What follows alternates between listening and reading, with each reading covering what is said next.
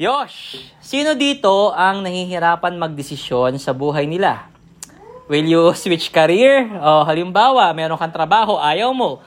And magpapalit ka ba? Are you going to pursue your dream? O kaya magte-take ka ba ng master's degree? I-reset mo ba yung mga ginawa mo before? Kasi parang hirap bitawan. Gumagana naman to eh. Kumikita na ako rito eh. Bakit ko ba ito ititigil? Sino dito yung mga nahihirapan sa pagdidesisyon ng ganun about the career? Pero sino rin nahihirapan mag-decide kung mag-stay naman sa relationship? Halimbawa, nasa isang relationship nila na mabigat na, toxic na. Is it a better time to find myself? Or is it good time to date somebody else? So, yan yung mga katanungan na hopefully masasagot natin tonight. Most of our days will always require us to decide, and this will drain us of the energy. Yung energy na yon, we rather spend to something else that better our lives. So, minsan, yung mga tao umiiwas sa pagdedesisyon. So, magandang gabi po sa mga bagong dating, kay Emilia, kay Coach Grace, kay Joy. First time ni Joy dito. Welcome po sa ating Discord. So, again, sometimes, yung decision natin, dinedelay natin ang dinedelay kasi nga, hindi pa tayo makagawa ng magandang desisyon. But, even postponing to decide is a decision itself. Kumbaga, kahit na ayaw mo magdesisyon, yung hindi mo pagde-decide, decision mo pa rin yun na ayaw mag-decision. Diba? Ang gulo. Is there a better way to do it? Pag-uusapan natin yan. So, welcome po to our Discord live stream. At sa mga nakikinig po dito ng replay sa ating podcast, welcome po. Audio check nga sa mga audience natin dito sa Discord. So, nadideliver ko po to ng live and it will be uploaded without any editing. So, sa mga nakikinig sa podcast, if you are interested to join us, ayan, hanapin nyo lang Empowered Life Coaching Services and andun yung link, join us sa Discord. Okay? So, let's proceed. Ito na yung mga keys. Bibigyan ko kayo ng 2 key kung paano kayo magde-decide. Tingnan natin kung i-effect sa inyo. Half of the mastery of power, kung paano ka lalakas, minsan, hindi ito sa ginagawa mo. Minsan, sa hindi mo ginagawa. Okay? Minsan, sa hindi mo pinapayagan, makaladkad ka sa putikan. Ano yung makaladkad sa putikan? Halimbawa, minsan, hindi lang yung kung sino yung makikilala mo para lumakas. Minsan, kung sino rin yung iiwasan. So, the value of a thing, sometimes, hindi lang po yung advantage. Hindi lang yung privilege. Hindi lang yung benefit. Although, ito yung nag-a-attract sa atin para habulin yung bagay na yon. Sometimes, in order for you to rise up, in order for you to gain strength, hindi yung paghabol doon ang titingnan mo lang. Ang titingnan mo rin, what one pays or what is the cost? Ano yung halaga? Ano yung sacrifice? Ano yung gastos? Hindi lang yung benefit na makukuha mo sa pagpursu mo ng bagay na yon. Naalala ko, meron akong junior dati sa academy, tapos nagtanan sila. Bawal ka magkajowa sa loob ng academy. So yung nagtanan na to, they went out. Oo, baka sabi may nakakakilala rito ma-call out ako, no? Ewan ko lang kung maririnig nila to someday. Pero they went out, nag-awol sila sa school. Influential yung kamag-anak ng babae and nag-negotiate yung kamag-anak na payagan na ma-enroll uli yung babae. Pero sabi ng babae, hindi ako papayag nang hindi kasama yung jowa ko. Kinakailangan daw pagka in-enroll siya, kasama yung boyfriend niya. Okay? What happens is, it ended up, hindi pinayagan ng school. Kasi bawal nga yung magkaroon ka ng affair dun sa loob ng academy. Wala namang influence yung guy. So, hindi sila tinanggap and hindi sila nakagraduate sa school na yon. But in the end, they did not end up to be together. Hindi rin sila naging couple. Ay, bawal ba? Bawal ba, Jeffrey? Inabutan niya ni Coach Jeriel. So, I will not be the one to judge whether it was worth it. Okay? I will not be the one to judge. Bawal mag-judge on my end. Ang point natin doon, sila yung magtatanong. Sila yung mag-a-assess. Worth it ba talaga? Sinira mo yung career mo, binigyan ka ng second chance. But, pinili mo is to stay with someone, hindi kayo kasal, o boyfriend mo siya at that time, Pero sinacrifice mo yung isang taon na lang, gagraduate ka na. Kasi nga, ang deal mo is parehas kayo dapat may enroll. But it ended up, kahit na hindi ka na nakagraduate, hindi mo pa nakatuluyan yung tao. Okay? So, hindi ko papangalanan, of course, pero that's what happened. Ang point natin dito, sometimes the value of a thing is not about the benefits that you will gain para makuha mo siya. Ang value niya po, husgahan din natin sa cost. Ano ang sinasacrifice ko para makuha ko to? Sometimes we pursue things kasi gustong-gusto natin yung bagay na yun, pero ang laki-laki ng cost. Ang laki-laki ng sinasacrifice. Yung paghabol natin sa mga ganong bagay, minsan nakakalimutan natin, nagtatunnel vision tayo.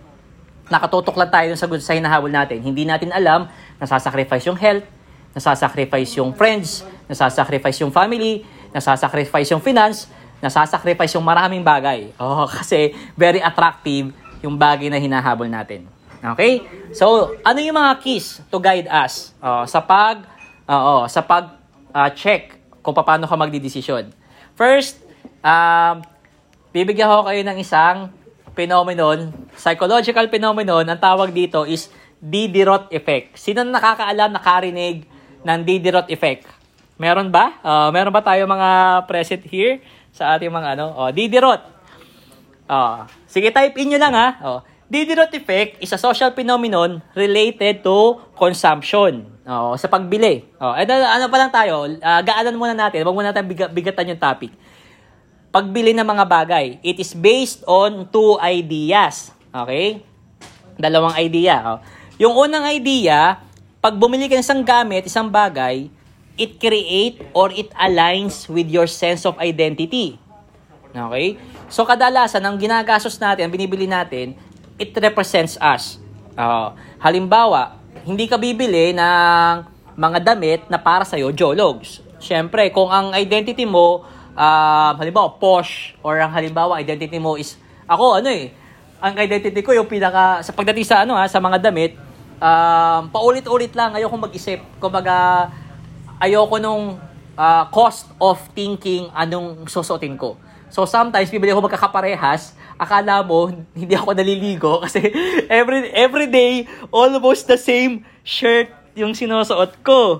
Okay, so I want to buy in bulk. I want to buy similar. Sa akin yun ha, sa akin lang yun. So, ang first idea of the goods, ang Diderot Effect is it reflects your identity. Ngayon naman, yung dinedate ko ngayon, si Bebe, ang binibili niya, mga kahit second hand, kahit ukay-ukay, kahit tiis ganda siya, yung pinagpapawisan siya habang naglalakad, binibili niya yung para sa kanya, it makes me feel or it makes me look good. Okay? Alam mo yung tagaktak yung pawis niya, tapos nagraran yung foundation. Sorry, foundation ba? Bebe, kung nakikinig ka, wag mo akong awayin na. Kino-compare ko na yung dalawang bagay or marami pa naman yan. Basta yun yung first idea about Diderot. We purchase kung ano nagko-complement sa idea natin, sa identity natin. Ito yung matindi sa second idea ng Diderot. Pagka bumili ka ng bagong bagay, a new possession, lalo na kung nalalayo to sa identity mo, sometimes ipipilit mo na either i-change yung identity or bibili ka ng complementary doon sa pinurchase mo. Anong example nito? Halimbawa, bumili ka ng bagong sofa. Ang ganda ng bagong sofa. Kaso nga lang, nakita mo yung mga nakapaligid doon sa sala mo, hindi niya kakulay. Bumili ka ng black na sofa leather, tapos yung nasa paligid ng sala mo, mga ratan, para ganyan. O kaya mga ayun yung dati mong hilig, ayun yung dati mong identity. Ang gagawin mo ngayon, you're going to purchase a spiral consumption na magko-complement sa bago mong identity. Okay? So, yung pagbili mo ng black na leather na sofa, sasabihin mo, ay, kailangan ko rin bumili ng ganitong klase ng kurtina. Kailangan ko rin bumili ng ganitong klase ng lampshade or ganitong table or ganitong kung ano man yung iko-complement ng bago mong identity. Okay? So, minsan, when we pursue something, when we buy something, hindi lang siya yung purchase mo. Oh, it cascade. It reflects, it spill over. Napapabili ka, napapagastos ka nang hindi mo ine-expect o nang hindi mo pinlano. Kasi kinakailangan maapis mo yung sarili mo na matching pa rin yung identity ko. Walang clash, walang banggaan kung ano meron ako. So, sino nakaka-relate dito? Bumili lang siya, akala niya bibili niya isang bagay lang, isang item lang. Kanina sinasabi ni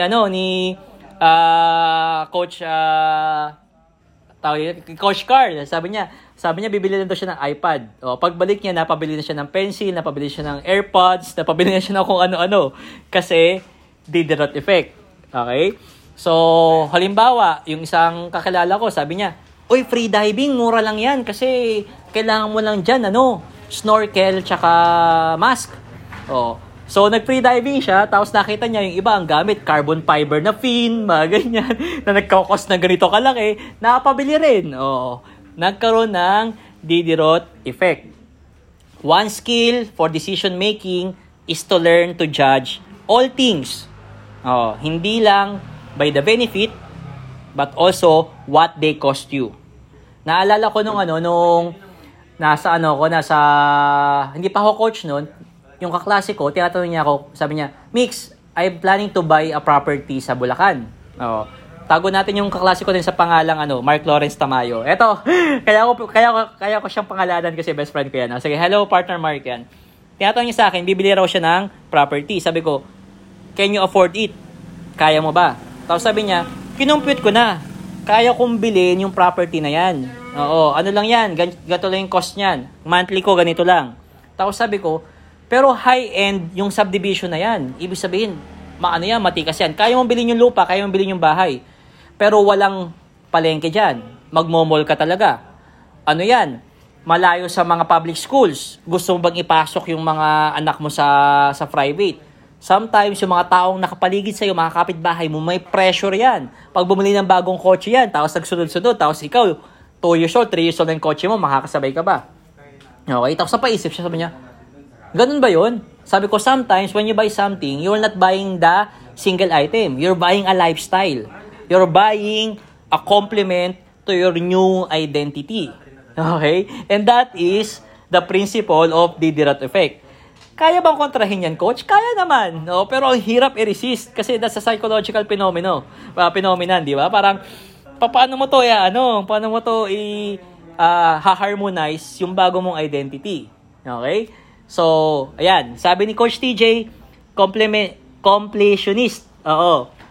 Parang yung sabi mo, bibili ka lang ng, gusto mo lang maglaro ng Pokemon cards, tapos isang set lang yung bibilin mo. Hanggang mamaya, kinokolekta mo na, yung brother ko, ang hiling niyang bilhin, sabi niya, gusto niya lang daw mag-assemble ng Gundam. Oo. Favorite niya lang na, meron siyang ginagawa with his fingers na he wants to assemble things. Okay, ano nangyari? Kinakailangan niyang bumili ng tokador. Isang buong lagayan niya ng mga napakadaming Gundam na yung nabili niya. Pati yung asawa niya, tsaka yung anak niya. Ayun, sinasabi na siya, you keep on buying this Gundam.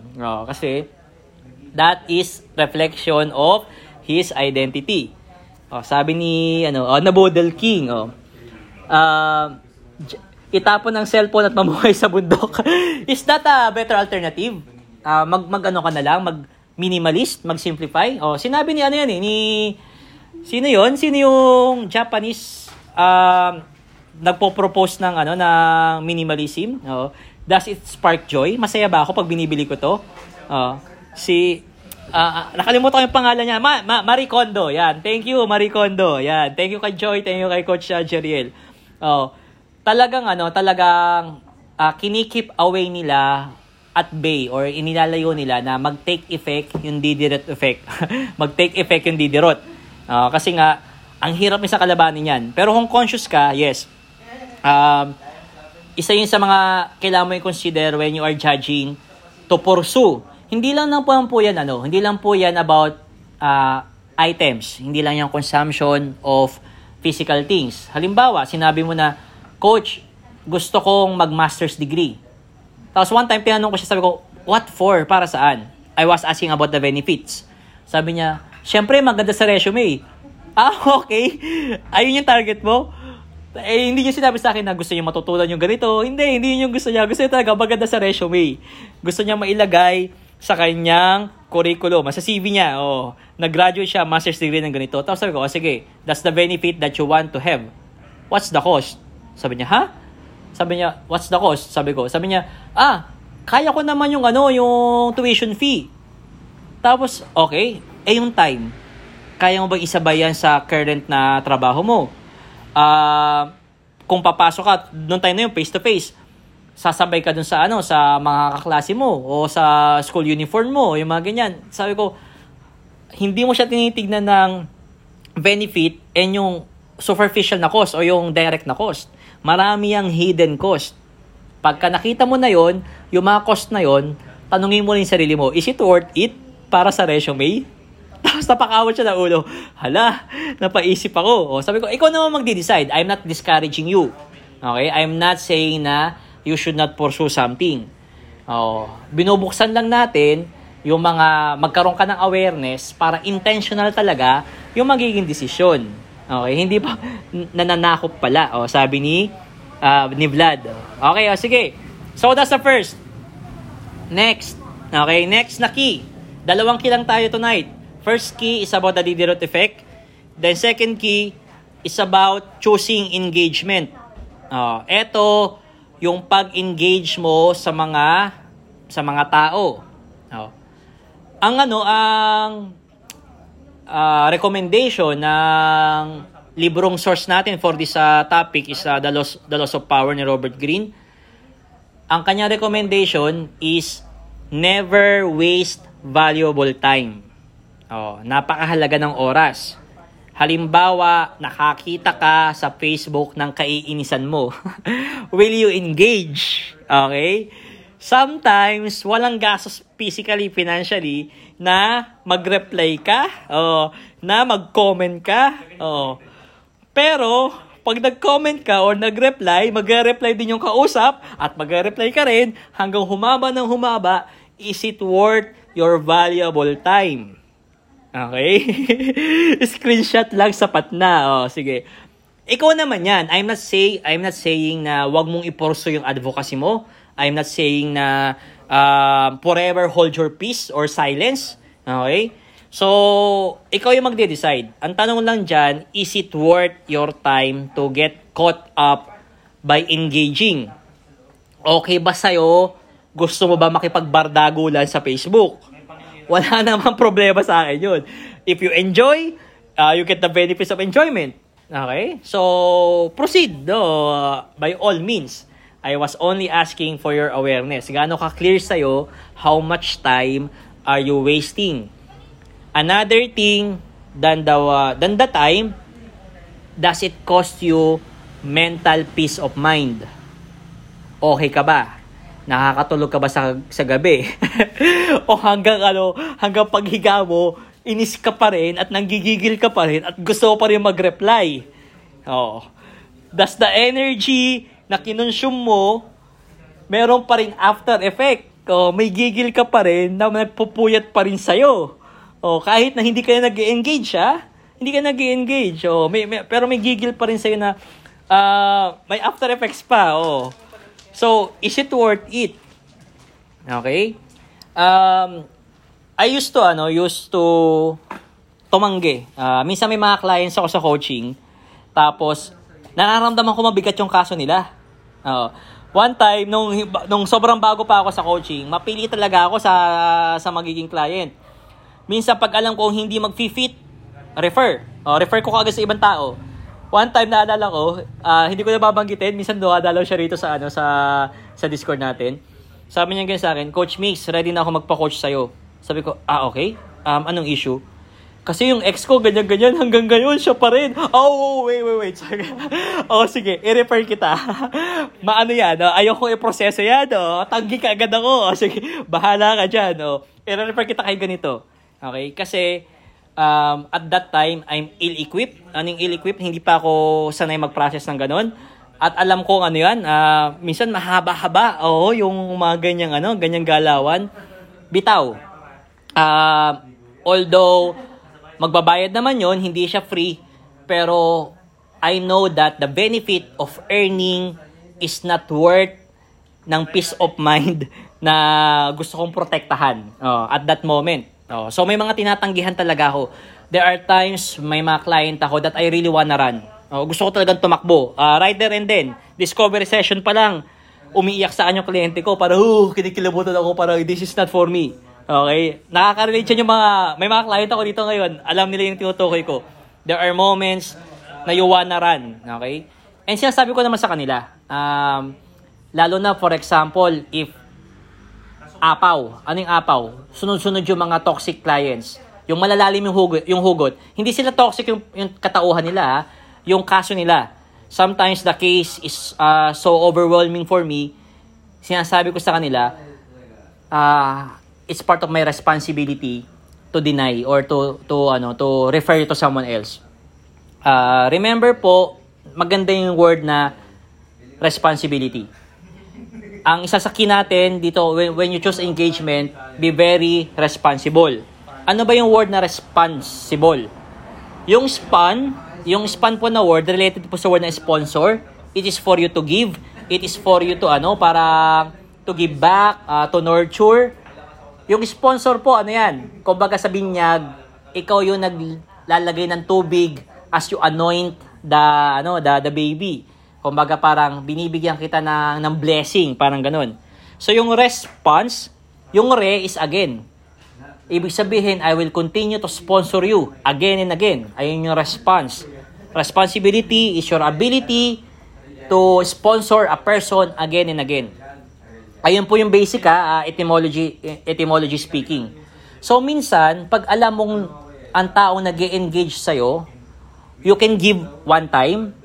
Pero kung it will drain you so much na sa susunod na lumapit siya, hindi ka na makapagbigay, it's part of your responsibility to deny, to reject, to move out, to ensure na lumakas ka muna, to ensure na punuin mo muna yung sarili mo, i-prioritize mo na mag-overflow ka. Ano yung overflow? Nag-uumapaw ka, sobrang blessing, sobrang courage, sobrang strength, na yung apaw, yung lumalabas doon sa cup mo, pwede mo nang ibigay sa kanila, pwede mo nang sponsor sa kanila, pwede ka na mag-serve uli sa ibang tao. Ang iniingatan natin dito, mag-engage sa isa o sa maraming tao, tapos nade-drain ka, sobrang drained, hindi ka na makapagbigay uli. At pag ginawa mo yun, that is irresponsible of you. Okay? So ang key natin, when you choose engagement, please be responsible. Okay? Hindi ko naman sinasabi na mang-iwan ka lang basta-basta. Ang pinopoint out natin dito, siguraduhin mo na malakas ka para makakapagbigay ka ng paulit-ulit. Okay? You cannot give what you don't have. You cannot love if you don't love yourself. You cannot teach what you don't know. Kinakailangan mo ng moment for you to recharge, recover. Sabi nga ni Coach Rafi, recharge, recover, repair. You need to rest. Okay? Before ka mag-engage, am I fit to engage with you? Kasi may cost yun. Any engagement that we do, whether it's about time, whether it's about your peace of mind, may cost yun. Okay? So, ang reflective question natin, in considering your pursuits, habang may hinahabol ka, habang may ginagawa ka, habang may pinapangarap ka, may goal ka na gusto maabot, reflect not only about the benefit. Ano ba makukuha ko dito? Hindi lang yung isipin natin. What is the actual cost? Ano ba talaga yung halaga nito? What are the hidden costs? Ano yung mga follow-up? Ano yung mga hindi ko nakita? Pag nakita mo na yung benefit, at yun yung tinitingnan mo, at kinumpute mo lahat ng cost, in finance, in time, in health, in peace of mind, na ano mo na, pati yung mga follow-up nun, you ask yourself, is it worth it? Tama ba talaga? Hahabulin ko nga ba talaga to? Is it worth it all the sacrifice? Okay? Then you decide. Hindi ko alam kung anong pinagdadaanan mo ngayon, hindi ko alam kung anong hinahabol mo ngayon o pinupurso mo ngayon. Gamitin mo lang yung reflective question and you decide. Is it worth of all the cost? Okay? So, may mga tao, ang default nila, habulin lang yung gusto nila. Kahit na masacrifice lahat. Sabi nga nung may isang famous quote, nang dahil sa pag-ibig daw, isusugal lahat. No? Ikaw yung mag-decide kung ganun ka worth it.